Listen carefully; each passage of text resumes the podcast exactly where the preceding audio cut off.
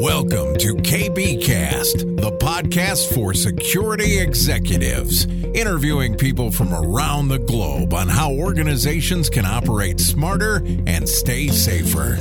Here's Karissa Breen. I sat down with Garrett O'Hara, or Gar as he's better known, and we chatted about a research piece conducted with Forrester and how cybersecurity training hasn't been changing the outcomes. We discussed how things need to change in the industry and how more people need to make a change because the same old things just clearly aren't working. This was a very frank conversation and we talked honestly about our thoughts. If you're keen to learn more about this, then please keep on listening. Okay, so Gar, now I'm interviewing you. So a few weeks on since you interviewing me, I don't know what position I prefer. I still think I like interviewing people. So I'm excited to get you onto our podcast to talk about you and your knowledge. And I know there's definitely some areas that we're going to dive into in quite detail today. So I'm excited to get into that. But before we do, I'd love for you to talk to our listeners about your journey into security, where you started to where you are now. Yeah, awesome. Like, so I'm one of those people that uh, I'm sure you've seen, you know, the, the kind of journey maps and that look like squiggles. And that's definitely uh, how I've gotten to where I am at the moment. So I, I spent seven years actually buried in developments. So I was a coder back in the day, probably uh, started about 23, 24 years ago, um, which is probably giving my age away a little bit. So I, I spent a lot of time looking at screens and doing what honestly felt like Sudoku for eight to 10 hours per day. Um, and you might be able to hear that I'm Irish uh, with the accent. So I also spent a lot of time in, in pubs telling stories, um, making people laugh and, you know, kind of living that Irish life. So sort of found myself getting pushed front of room more and more.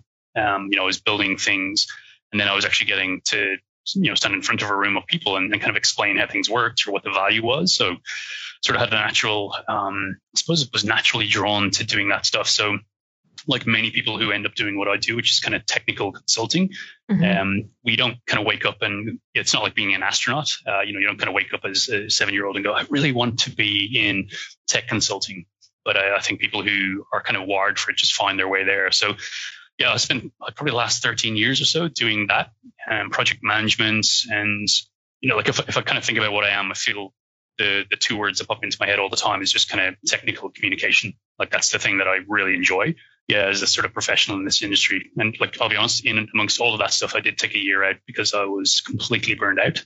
Um, it was a, it was funny how that happened. Actually, I was lying on a conference room floor in an office in Sydney and I was on a one to one with my manager who was out of the US and at the start of that call, I had no intention of quitting. And by the end of it, which was 45 minutes later, I had basically said, you got three months and um, I'm going to take a year off.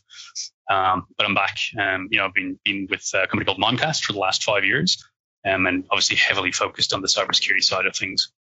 Mm-hmm. That's interesting. You say that no one really wakes up and says, "Oh, I'm going to go work in technical consulting." And I think I sort of started off doing like on the tool stuff, and then sort of found my strength on the com side of it, and sort of been doing that ever since. So it's, it's kind of like an evolution, so to speak, when people end up mm. in these types of roles. And so talk to me a little bit more. I, in your opinion, do you think that a lot of people still at the moment are devaluing? I don't like to call them soft skills because I think these are skills that uh, should be incumbent of anyone, no matter, no matter what role you're doing. But I still feel there's this sort of divide in the industry. It's like, oh, you soft skills people, as they would refer to you, versus the technical people. I don't know if there's really a need for that, and I, I'm kind of just curious why. I ask as many people as I can on this, and there, there's still a common consensus around why that is. But I'm keen to hear your thoughts. Interesting you say that, right? Because I've been having conversations around tribalism uh, over the last uh, well, probably week or so, based on all the things that are going on in the world. Um, you know the, the, sort of divisiveness. I weirdly think we're wired for some version of tribalism. So I think the people who say that you know the soft skills people versus the maybe more technical people, I think it's just maybe a it's it's that you know you're seeing a little bit of that. My sense is that soft skills certainly have become more important. Um, I think table stakes these days is is the good technical understanding of whatever your field is. You know, if you're a developer, you kind of need to know how to do that well. If you're in cybersecurity, you need to know the technical controls. You need to understand uh, all of that stuff, but you also really need to understand the other side, which is um, call it communication, for want of a better word, or influence, persuasion. Um, how to talk to people, how to get in front of a room of people and use language that resonates with them. So, like my sense, and certainly the, the teams that I work with and, and um, spend my days with, it's critical. I, I, just don't see how you can do a good job these days in in some roles anyway within the sort of cybersecurity industry without being a really good communicator. Oh, I uh, 100% agree, and I think that that's the sort of gap that we saw, and I think that's what we sort of went into when you interviewed me. And I think that there's there's that changing face now because I would say if you want to move up the chain, you want to become a manager, a leader, a CISO, a CTO. If you don't have those fundamental skills nowadays, I don't think that these people will last because I've heard a number of senior people sort of come around and say like I'm really bad at influencing people. Like I know the technical stuff, and I've sort of worked my way up through the ranks, but now I, am not really strong at influencing people and, and leading my team. And I think that now, as an industry, we're sort of going trying to go back and like retrofit that these skills that we should have had in the beginning, but are not there. And now we're trying to sort of do a piecemeal job at creating the whole soft skills thing. Uh, are you seeing that too? Yeah, I think we are. And look, one of the things and the symptoms of that is the burnout rate and the mental health issues in the CISO world. You know, and it's it's fairly well documented and understood. And I would suspect that a large part of that is coming through people who are just incredibly good at what they do, understand what needs to be done, and then burn out because they're not able to influence the other side of the, you know, call it the other side of the fence, the business, in a meaningful way. So they get frustrated, they burn out, and then they change jobs. And then it's it's kind of rinse and repeat because to your point, those core skills that are part of that job role, they don't exist, and you're kind of retrofitting or trying to maybe trying to train people up for things that, oh, look, let's be honest, sometimes are uh, they're talents, you know, and they're they're things that you're either built for or you're not. Um, mm-hmm. I'm personally not a big believer in that. I think most things, if not all things, can be trained to some level. Um, but what you'd be talking about there is conscious knowledge rather than somebody who's just built and wired for people. Um, and they're, in my mind, they're very different things. No, you're absolutely right. And what's interesting, what you say in, in your comments is that I spoke to someone this week and we were sort of just talking to people who traditionally went and studied IT were more on the side of, oh, I don't really like human beings. So if I do IT, I probably don't really have to communicate with them. And now that's changing face because security and, technical teams need to actually be talking to the business. So now everyone's like, oh, actually, I need to go and communicate. I need to go and show my face and speak to human beings. That doesn't really work for me because I'm not really that way wired. And I think now there's sort of this huge gap where it feels that there's this rivalry, and we sort of go back to the beginning of the tribalism thing because it's kind of like, well, I went into IT because I didn't want to be involved with humans, but now I'm being forced to doing it. And I think that people, as a result of that, are getting quite annoyed because that goes kind of against their, their core values, I think, maybe perhaps. I don't know. Yeah, and, and personality types, right? I mean, that's the reality. We're, we're kind of wired differently, and that's kind of the joy of the world. You know, there's people who are introverts, extroverts, there's people all along that spectrum. And it's funny because there's a TV show called uh, Halt and Catch Fire. And in one of the opening scenes, there's this beautiful scene. It's actually on YouTube mm-hmm. where the, the sort of cliched salesperson, you know, amazing suit, great hairstyle, quite a handsome guy, walks into a room of quite obviously technical people because they went with the um, stereotype. You know, budget, glasses, yeah, short yeah. shirts, pocket uh, square, you know, nerdy looking dudes, and uh, you know, walks into a room, super alpha, and says, "Where's my sales engineer?" You know, and this kind of meek milk toast guy stands up and sort of says, "Oh, that's me," um, and then they cut to a scene where they're at a dinner, and you know, the, the obvious cliched trope of the uh, the salesperson, you know, influencing, and then the the technical person saying the thing that was correct, but that was going to cost them the deal. Um, it's it's just a phenomenal scene because in my mind, world and to your point, it's changed so dramatically. Like if I think about the teams that I work with in our company and the teams that I interact with, man, they're these days they're actually super social. They're mm-hmm. they're more fun than most people I've ever met in my life, and they're they're able to weirdly straddle both of those things. I wonder partly like this, you know, and this is maybe a bit of a, a bunny trail, but is it because so many people now spend time gaming and hacking, and you know, it's become kind of a cooler thing. So maybe it's attracting a different crowd. I don't, I don't know, but I do know when you go to the conferences, it you know it ain't a, a bunch of people playing Dungeons and Dragons and you know talking about um, you know that sort of stuff. And actually, sorry, I'm not even implying that there's anything kind of nerdy about Dungeons and Dragons, but you probably get what I'm saying. Mm-hmm. they're social people. You know, they're sitting around, they're having beers, they've got super rich, full lives, and yeah, that that sort of meme of the sort of socially awkward technical person. I mean, I think that's just it's dead in my mind, and, and hopefully is dying in other people's minds. So where do you sort of see the future, as you mentioned before, in terms of CISOs, they feel frustrated, they can't influence, and then they just burn out, and then you sort of said rinse and repeat. Do you think this will be the same type of cycle, or how do you? What's your approach as us as an industry sort of break away from that type of behaviour? Look, I think the, the most important thing is acknowledging that there is a problem. Um, you know, I think that's a, a human problem that has existed for the longest time. You know, not acknowledging, hey, something isn't working here, something is broken, and um, you know, when it comes to that kind of uh, look, the, the lack of tenure so often with CISOs. I mean, part of the, the big issue there is that it takes some time to get things done. And, you know, a little bit like the machinery of governments where the changes cost us as a society so much because somebody else comes in and they undo all the work and then there's a new program and a new vision. Um, so fundamentally, the business outcomes I would see is that longer tenured CISOs will just naturally get more stuff done because it takes some time to ramp, build trust, you know, navigate that human side and, and kind of stay around. So what I would hope in the future is that that is understood. You know, it's understood better by the it non-security people, and um, you know that that the, there, there's probably two parts to this, right? There's the part where as an industry, we have to acknowledge the soft skills back to your original point. But then as a second part, the other side is that the wider business needs to also acknowledge that what a CISO or a security person is saying needs to be listened to because it's really, really important from a business perspective.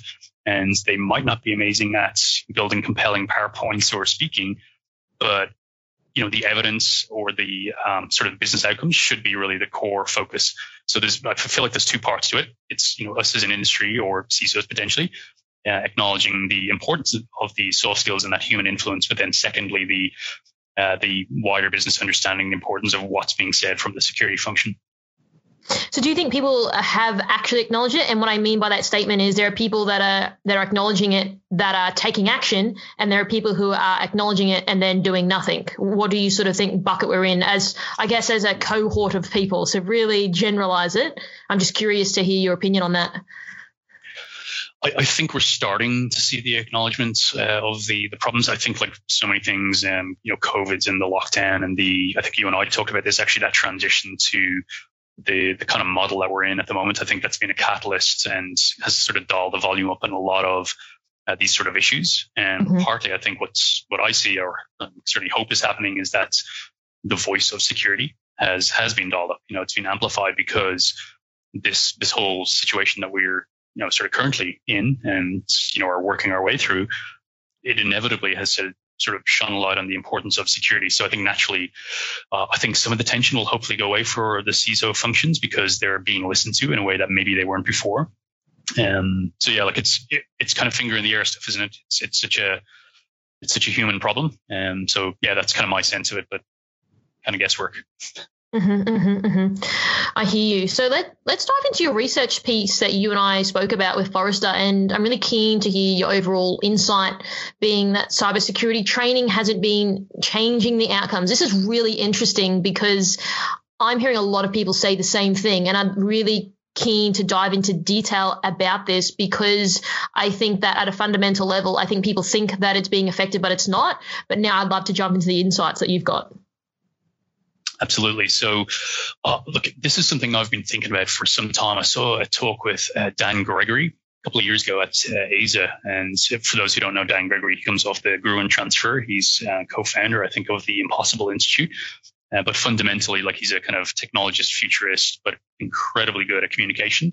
Um, he actually was a stand-up comic as well for some time. So I reckon that that was the best security talk I've seen. And it was given by somebody who doesn't really kind of live and breathe this stuff. Mm-hmm. His point in his comments really was, "Hey, you guys are getting it wrong. You know, when it, when it comes to kind of cybersecurity communications, it's it's just all wrong."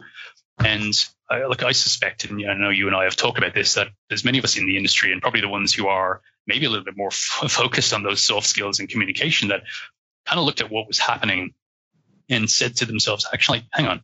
You know, we're doing all this work. There's a lot of wheel spinning, but actually nothing is really changing. And by that, I mean, you see uh, learning management systems being used to to push out uh, often dry and boring, information heavy uh, security training.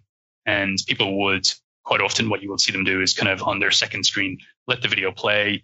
On their first screen, they're working away. You know, they're doing whatever their core role is, and you know, click, clicking a little box at the end that says completed training Mm-hmm. And the uh, security risk compliance teams get a, an amazing 90, 95% completion rate. And, you know, everyone sort of has a champagne and thinks, you know, job done, we're amazing. And like, let's be honest, like the world just doesn't work that way. And I think maybe there's a good analogy to security compliance, you know, that approach where certifications are, look, they're a really useful proxy to understand where a company is in terms of security, security controls. But in no way does that actually equate to good security practices. You know, it's a really incredibly good proxy, but that's about all it is. Mm-hmm. So fundamentally, what I think the problem is, eh, and there's multiple problems here, that we have IT and security people, back to your original comments around soft skills, who are maybe incredibly good at providing information. And they're wired as people who would change potentially their behavior based on information. But what they're providing is lots of data, and data changes nobody's mind. We know that. That's there's nothing controversial in that. Um, you know, stats and figures don't influence people. Um, you've got these incredibly talented security people who are not communications experts or trained in that area, and they're sending out information, um, or they're using the other thing, which is fear. And you know, psychologically, and I know you're into psychology, so I'm telling you things you already know. Defensive reactivity. You know, your amygdala kicks in because you're hearing fear-based education. Mm-hmm. So you kind of shut down. You don't learn the lessons and rinse and repeat. You know, we don't we don't see anything change. A good example of this, um, I sort of built a talk around this because it was just really I find it so fascinating. And part of what I did was I printed out a, a standard comms that you would see from a CISO. So, mm-hmm. you know, it was an email and literally was what I had seen other CISOs use. Can you Give an example of what that sort of looked like. In practice, yeah, like a, an intro talking about how important security was. Um, it, you know, on a say a size 14 point font, probably about a page of stuff. Mm-hmm. So a couple of paragraphs about how important security was. Um, I think there was five security tips. You know, use good password, lock your laptop. Um, Very basic don't stuff. Click on links. Yeah, like nothing, nothing crazy. And what I did was in the security bullet points, which were from memory I bolded them, and they, you know, in my head I'm, I'm thinking like they're the. If I wasn't going to read this whole thing, at least I would look at the bullet points. and what I did was, in the fourth bullet point said, if you read this, scrunch it up, scrunch the piece of paper up, throw it at the stage, like write your name on the piece of paper first, sorry, scrunch it up. And um, when I see the first one land, I'll open it up, and whoever's name is on there gets $100 um, or $200, d- depending on the size of the audience. It was a, obviously a different amount of money. And there's this beautiful moment in the talk where, you know, in, in, in, bigger rooms, it worked really well because a portion of the audience, and I've had to guess visually, you're talking probably uh, like 10, maybe 15% of the audience would stand up and throw a piece of paper and everybody else is looking around like, what the like, hell? What's like going this, on? Yeah, like he, he, like he's he's not that bad. You're like, wow, you know, I've never seen a reaction to to uh, someone's like presentation. That. Yeah, yeah, of yeah, course. exactly. So it was this beautiful moment that you know there was a trigger word in the bullet point. It was something like when you see the picture of X Y Z, you know, stand up, throw the paper. And it, it's amazing because it pointed so clearly to the fact that people don't read things and mm-hmm. they don't even read the bullet points that you've made very clearly are important. And um, and that's the problem you know, information delivered in, in text, it just doesn't resonate. So the hypothesis and, and what Forrester have gone out and actually provided the, the uh, supporting data for is that if you look at behavior change, think of the advertising industry. They mm-hmm. are ferociously good at changing people's minds. So what beer do you drink? What kind of car do you drive? Um, in Ireland, we had a huge campaign around stopping people drink driving and um, super successful. But what they've always done is they've used emotional messaging. You know, it's mm-hmm. either makes you really sad and you miss your mom, or it's going to be hilarious and, and memorable. And that's the thing that we sort of hypothesized was going to be more important in terms of cut through. So, firstly, the cadence of communications, you know, not overwhelming people, not having a 45 minute long dry training session where people Ugh. just didn't engage. Yeah, like you get to the end of it and you're like, wow, I've, I've heard nothing. You, like you've probably had that experience, right? Where- oh, several times. I used to fail my uh, compliance training. Um, I was on the list too to be like, you haven't done your training because I was in that space and I just found it incredibly boring. I was like, this is so awkward that I'm doing this. I don't care. I just used to click to hope that I'd select. To be fair, I didn't do too bad. I think I failed it a few times. I ended up getting it right, but that's absolutely what I did. And I was in that space. Like that is terrible. But then imagine people who aren't even in that space. They're probably doing the exact same thing, just guessing their way through it. 100% agree with you. And, and I'm just being honest. Like that's true. Like yeah. I find it incredibly boring, right? And no one reads any of these things. And and that's the problem, right? And and to your point, we're in this thing. So like at least you there's partly a, like partly an interest, you know, in yeah. purely like, oh, what questions are they going to ask to test me? And we check out. So how how how how would we expect somebody who's sitting in finance or uh, human resources or operations or anything to look at this stuff and think it's important? Um, so that's the hypothesis. It's like, is this stuff working? So it's not, is the reality. Um, and when you look at the the kind of results that Forrester pulled out through their their kind of investigations and research and surveys, you're going to see stuff like um, you know in the respondents, about half of the employees in APAC that um, responded work around security policies, even after they've been through uh, security and awareness training. And actually, in New Zealand, that, that number goes up to a half. So uh, our Kiwi cousins are, uh, yeah, they're in need of a little bit of a slap in the hand when it comes to awareness training. But um, that's the outcome. You know, people are going through this stuff, but actually nothing is changing. So the, the stats, three, three out of four people said the training is just not engaging. You know, they want things like humor. Um, you know, they're looking at the stats. It was, uh, was over nine out of 10 of the employees said, like, just make it funny. If nine out of 10, that's mm. very substantially high. Yeah, it's it's exactly exactly right. It's it's sort of um, it's a meaningful number of people. Um, and and you know, I know you do public speaking. You're well aware of how humor works as a way to open up people to messaging. It just works beautifully. Like if you if you can make an audience laugh, you sort of have them. You know, they, they'll listen to you and they'll they'll sort of trust you. They'll engage a little bit more or a lot more, depending on how how funny you are. Um, I'm not and, funny, but uh, there are different mechanisms like self-deprecating. Um, there's 100%. all these things in terms of public speaking that you can use to really capture your audience. It's just always awkward when someone tries to be funny. And you know it was meant to be funny, but then it's not funny. I feel for those people. And I think that unless you're really funny, don't do it yeah, don't, don't try. Um, I look, I agree. Dan Gregory, going back to that, was so good, right? That's a, an ex stand-up comic talking about cybersecurity, and I, I would have paid. I would have, I would actually pay to go and see him in like a, a comedy show. It was that good, and it was about mm-hmm. cybersecurity. Um, so yeah, I guess the point there is that if you can do it, then do it. You know, make make people laugh, get them engaged that way, and we'll see some different outcomes. You know, and and and that's probably the the big thing.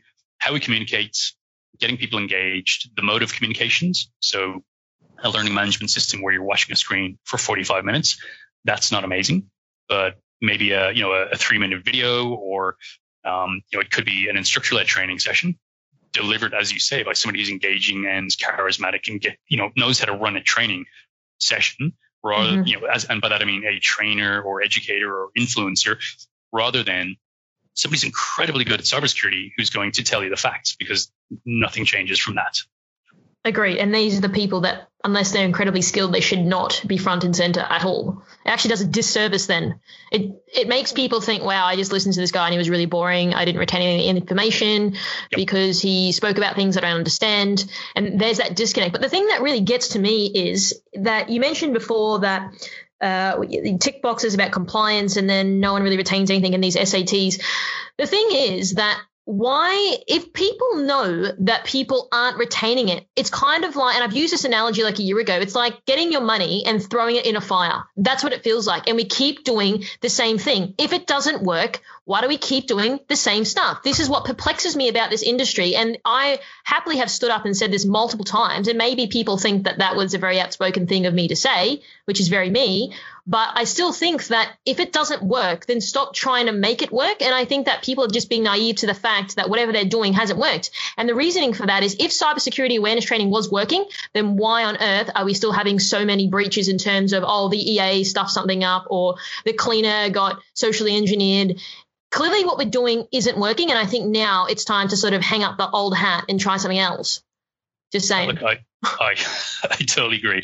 So I'm happy to jump up on that soapbox with you and, and preach from a street corner um, because you're right.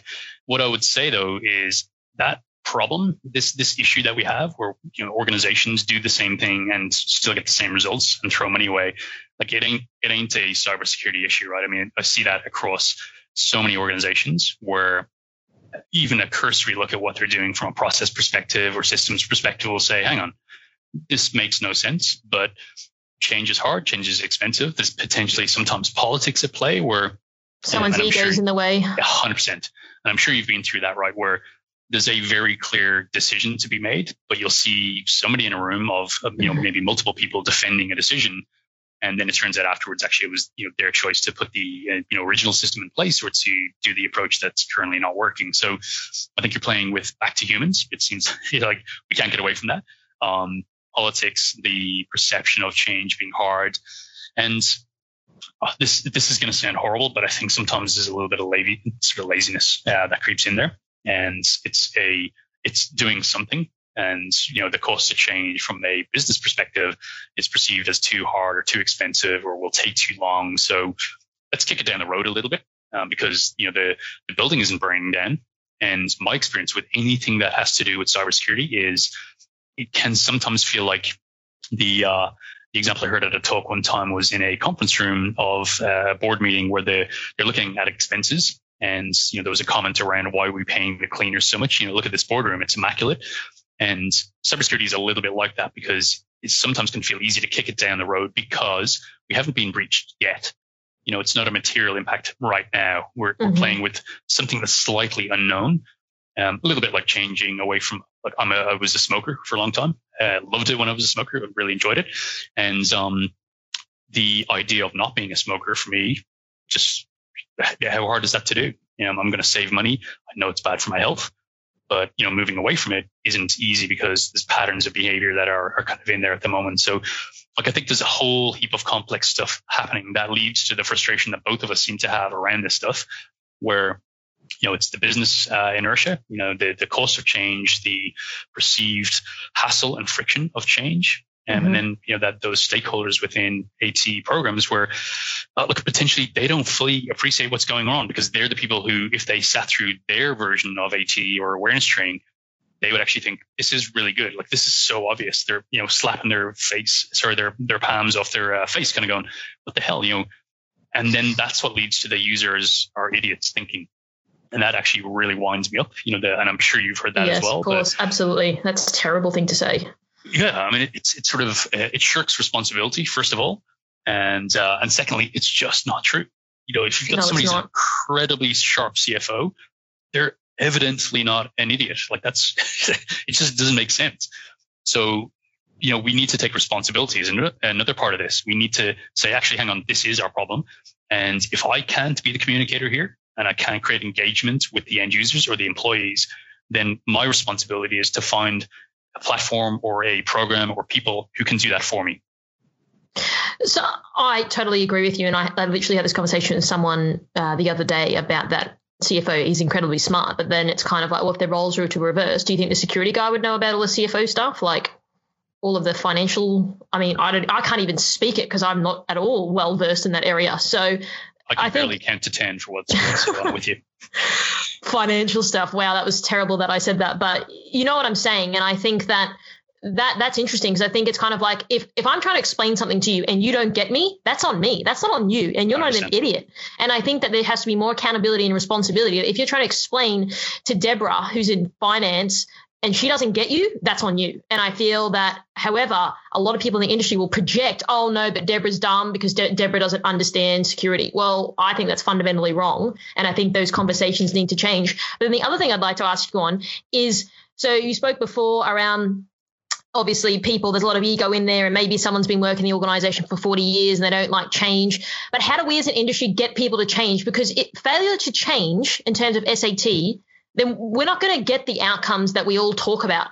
We're not. So to me, how do we sort of bound together? Or do you think that we're not actually bounding together enough as an industry? Do you think everyone's sort of trying to do their own thing? And we're not working together as a as a as a unit, or what do you sort of think that we can actually sort of break through to change the conversations that are had internally with these companies that have been doing the same stuff that clearly doesn't work? So my sense is that I agree with you. I think the strength in numbers, first of all, and I do see that. Um, I do see kind of banding together, CISO groups forming, you know, WhatsApp groups uh, forming where people are kind of sharing information and getting kind of best practice and, and starting to understand this stuff better. And I know uh, the ACSC did some of that work with, I think, was there was CHIPS program um, where they kind of linked up uh, CISOs across kind of government agencies and entities to kind of help with this stuff. Um, so look, I, I, think that is happening. Um, that's my my sense of it. And in terms of the change, I do also feel like that is starting to happen too. And you know, I've observed that over the last probably well, certainly five years.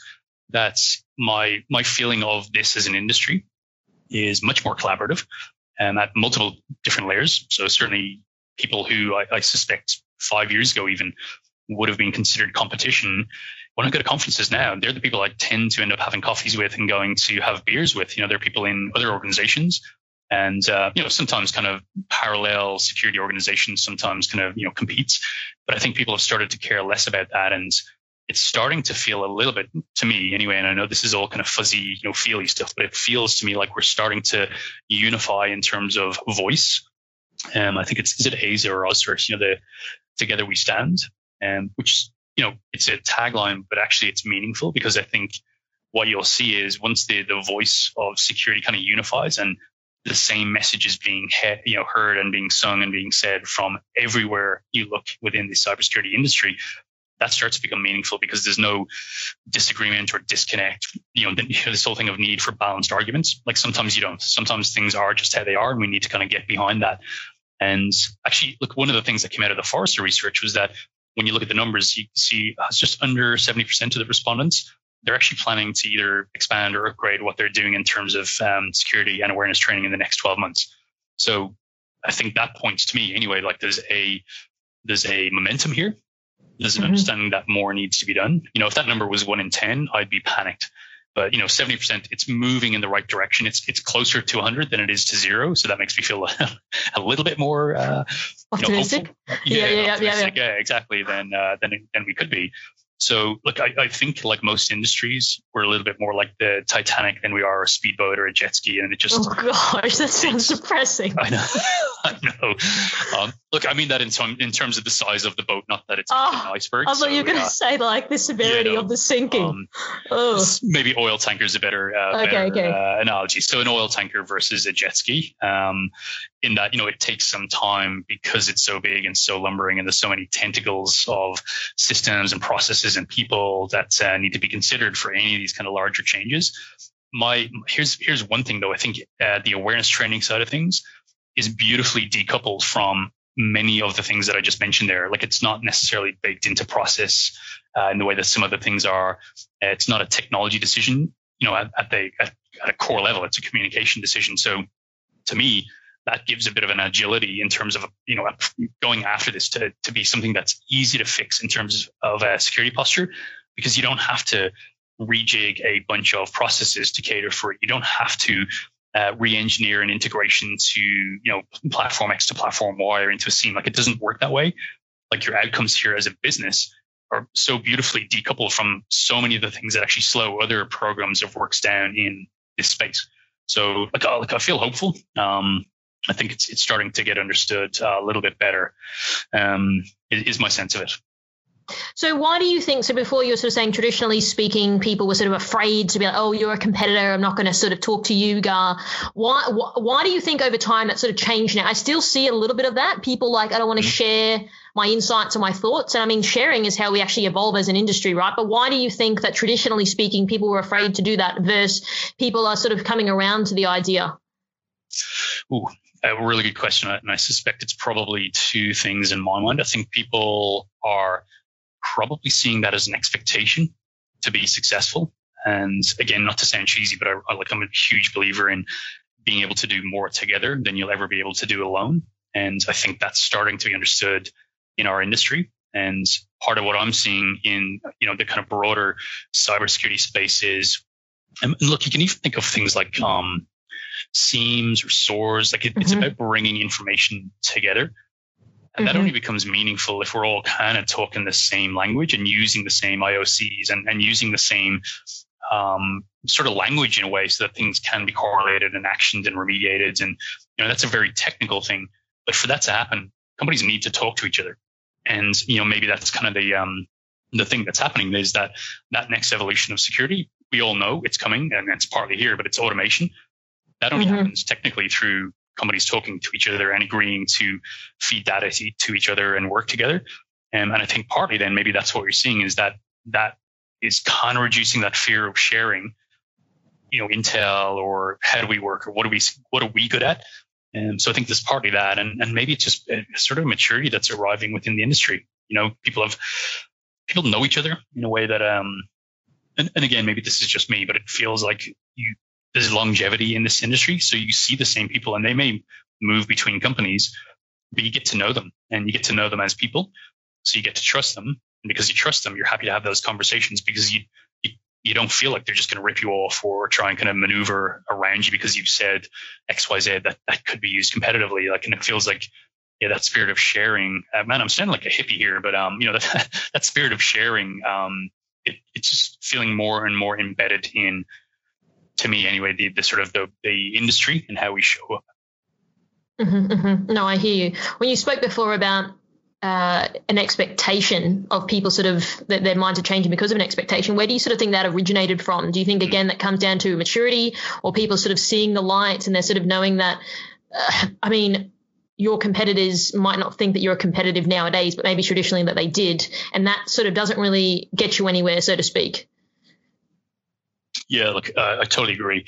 Um, I think you know partly where this comes from, and I had this conversation uh, earlier this week actually is potentially maybe there's some fatigue within uh, specifically the buying side of the industry. And I know this is a horrible thing to talk about, but you know we have people who buy and we have people who sell and technology and all that stuff. It's part of what we do. And um, I wonder is there an element of that expectation there where the people who are buying platforms, technology, buying consultancy, buying communication services, all of those things are kind of a little bit maybe I'll look at the expectation is, hey guys, get, get your act together. You know, be mature, have confidence, have posture. You know, we're working with these two other vendors. We need you guys to, you know, come to the table and, and have a conversation with us as a client to fix this overall issue or help with this overall issue of cyber resilience or security. So, mm-hmm. yeah, man, it, it, might be kind of getting driven from that angle mm-hmm. too. Mm-hmm. I've actually heard of conversations. Spoke to someone a couple of weeks ago about this that they were in a meeting with the client there with the vendor, and there was like a consulting company in there. This was not in Australia, and apparently, like, um, yeah, they just started arcing up saying like, no, what those guys do is no good and stuff. And I just thought, why would you do that? Like, it doesn't really earn you much points to be fair. It actually again does a disservice to what you're trying to do. And i do i think over time it's changed. I still think there's a lot of that there. But again i, I don't think it's a strategic way of operating because it's like you've just declared your cards that you don't want to collaborate with other people and it's all about you and you probably actually need other vendors alongside of you to make what you're doing perform better anyway. So I'm, I'm still seeing a lot of that but hopefully over time that'll start just phasing out it, it, points to weakness and um, being like maybe too brutal here. But and like I've been in those uh, situations where I'm in there as part of a presenting panel on a, a, broad solution to solve a problem for an organization, and you know I work as um, as part of a, a, vendor, so you know I might have three or four other uh, vendor organizations in there. We all get sort of time to talk, and I have literally been thrown under the bus where I've mm-hmm. had somebody who's spoken after me come in and say, "Yeah, like we, you don't need that. We, we can do that for you," or some version of and I think they're they think they're being one thing, but actually what they come across to to literally everybody else in the room is just small and probably mm-hmm. insecure, yeah, and just disingenuous. Threatened, you know, yeah, that, oh, that's the perfect word, threatened. And I don't think buying organizations or people are looking for their problems to be solved. That's just not what they want. You know, they want a bunch of adults in a room figuring out how to solve the problem. And to your point, these days, like that tends to never be one company or one person or one organization. No, that tends to be this, yeah, hundred percent security fabric, uh, team approach, um, you know, virtual teams. Like it's that. It's not. Hey, you can buy this widget and you're done. Like that's just ridiculous. Well, the other thing is now I've sort of seen changing face that uh, buyers in terms of clients are sort of turning to more companies that are hyper specialized. So they may only do one particular service. That is it.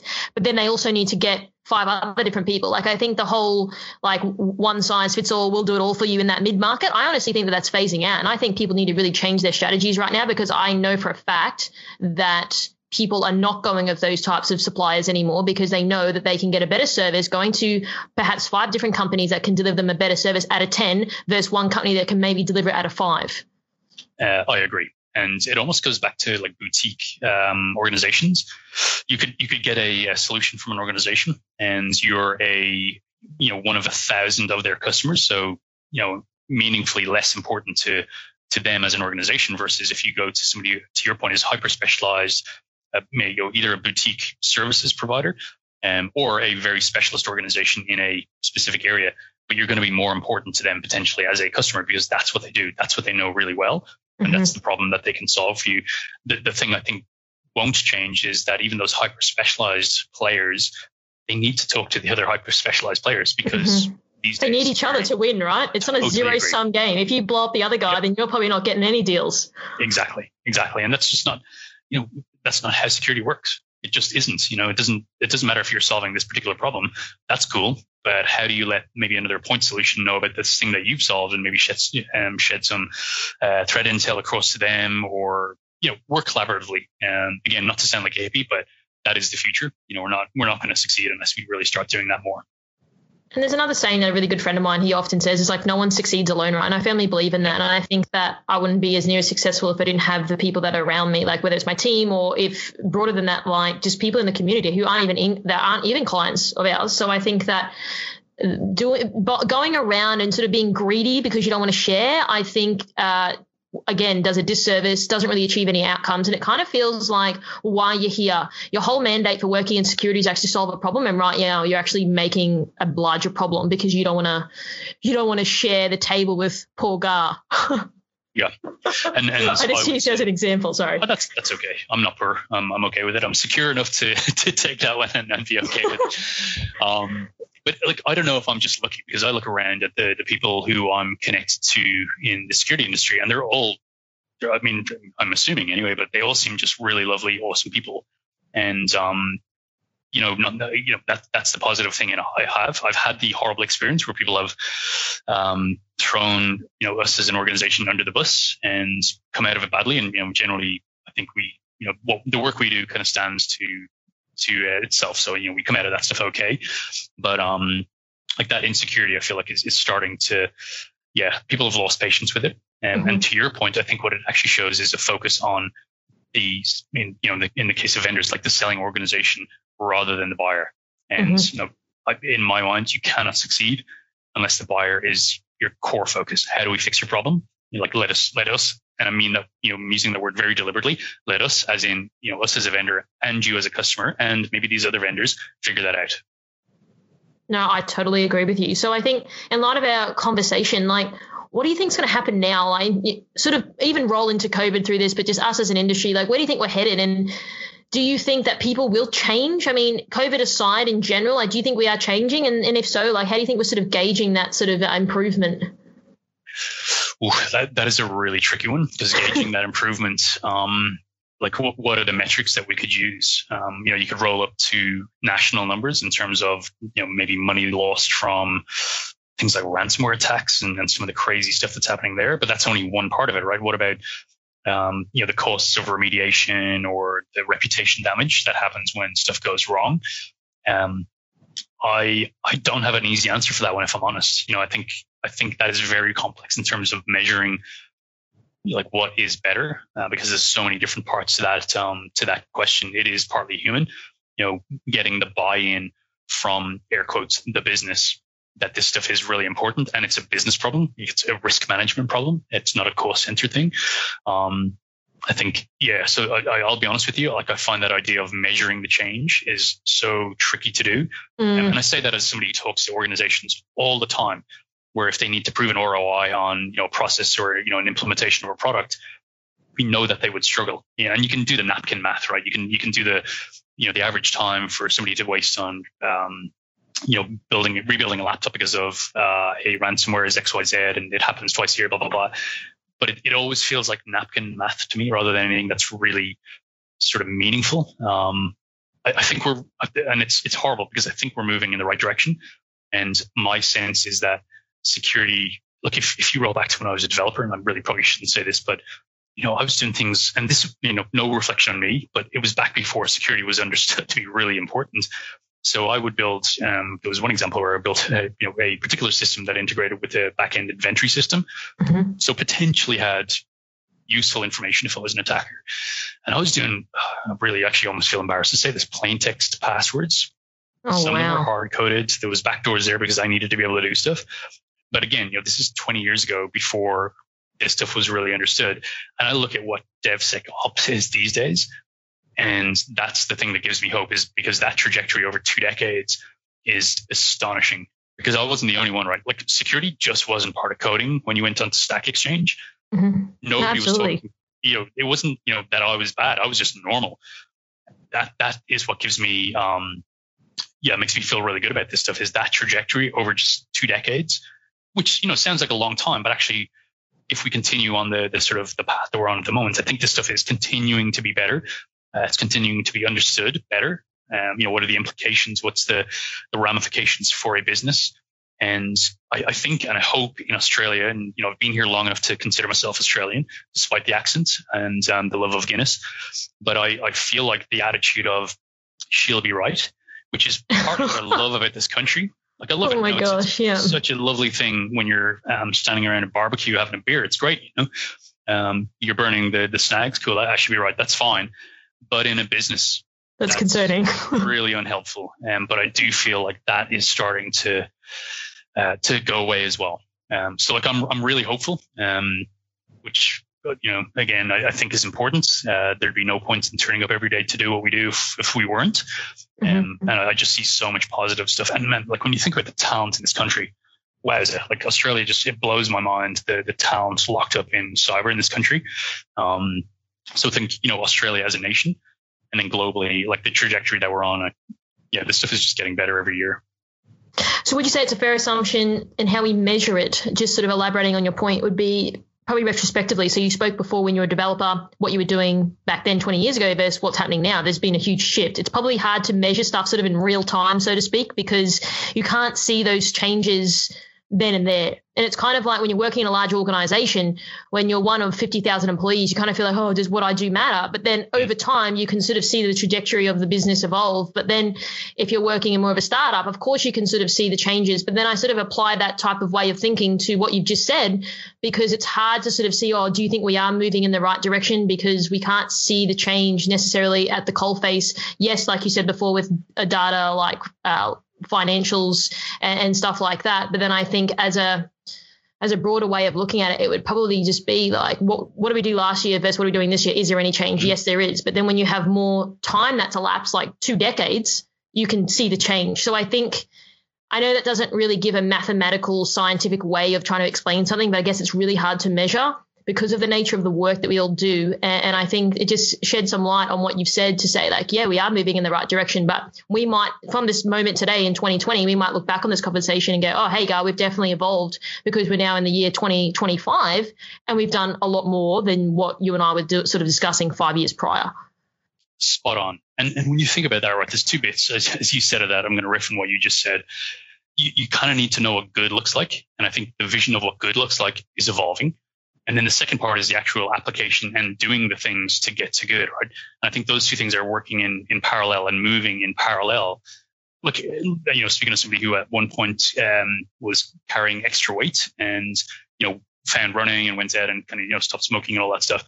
Day to day, you look in the mirror and it's like, yeah, okay, this is cool. It's working.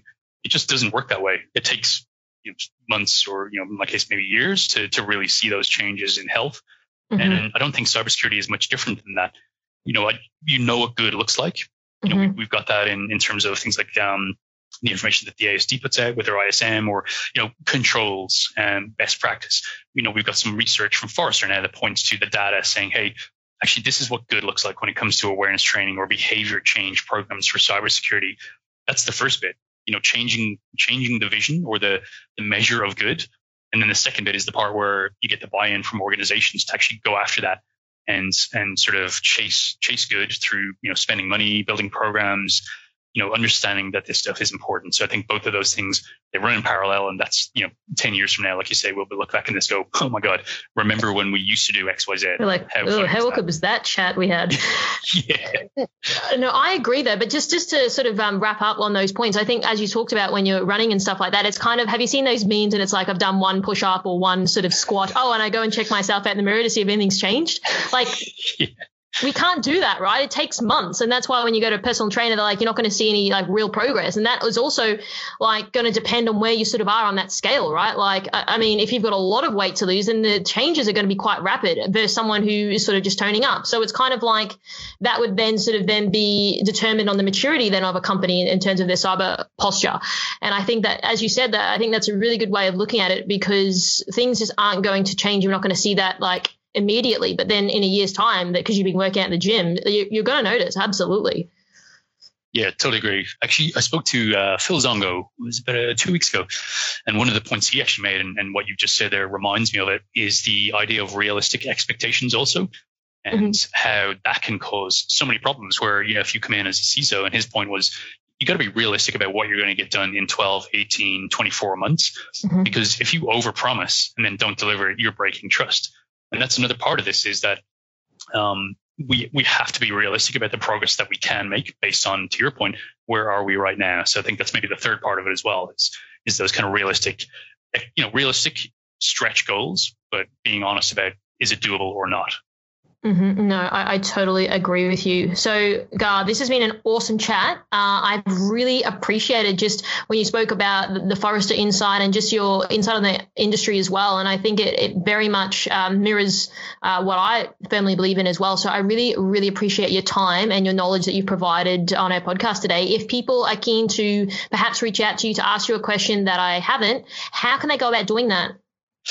Um, so I'm on LinkedIn. If people go to garohara.com.au. So that's G A R O H A R A.com.au. It actually just redirects to my LinkedIn profile. Um, I do everything through that. I'm not, I, people try and push me onto Twitter. Um, I'm kind of averse to social media, except for LinkedIn, because I get to choose the people I interact with in a, a more controlled way. So that's mm-hmm. my, my number one way to kind of have chats with people. Okay, awesome. Well, again, I really appreciate the chat. I think that it's definitely been insightful for myself and 100% insightful for our listeners as well. Thank you so much. Thanks, Chris. I really enjoyed it. Thanks for tuning in. As always, we hope you got some new ideas or ways of thinking from this episode. And remember, you can always reach out to our guests if you do have more questions. Don't forget to subscribe to this podcast, and we always love to hear your feedback. So leave a review on iTunes, and we might just give you a shout out on a future episode. You can find me on LinkedIn as well as on at I am Karissa Breen on Twitter and Instagram. And if you'd like to know more about how we help tech companies, check out karissabreenindustries.com. Until next time, stay safer.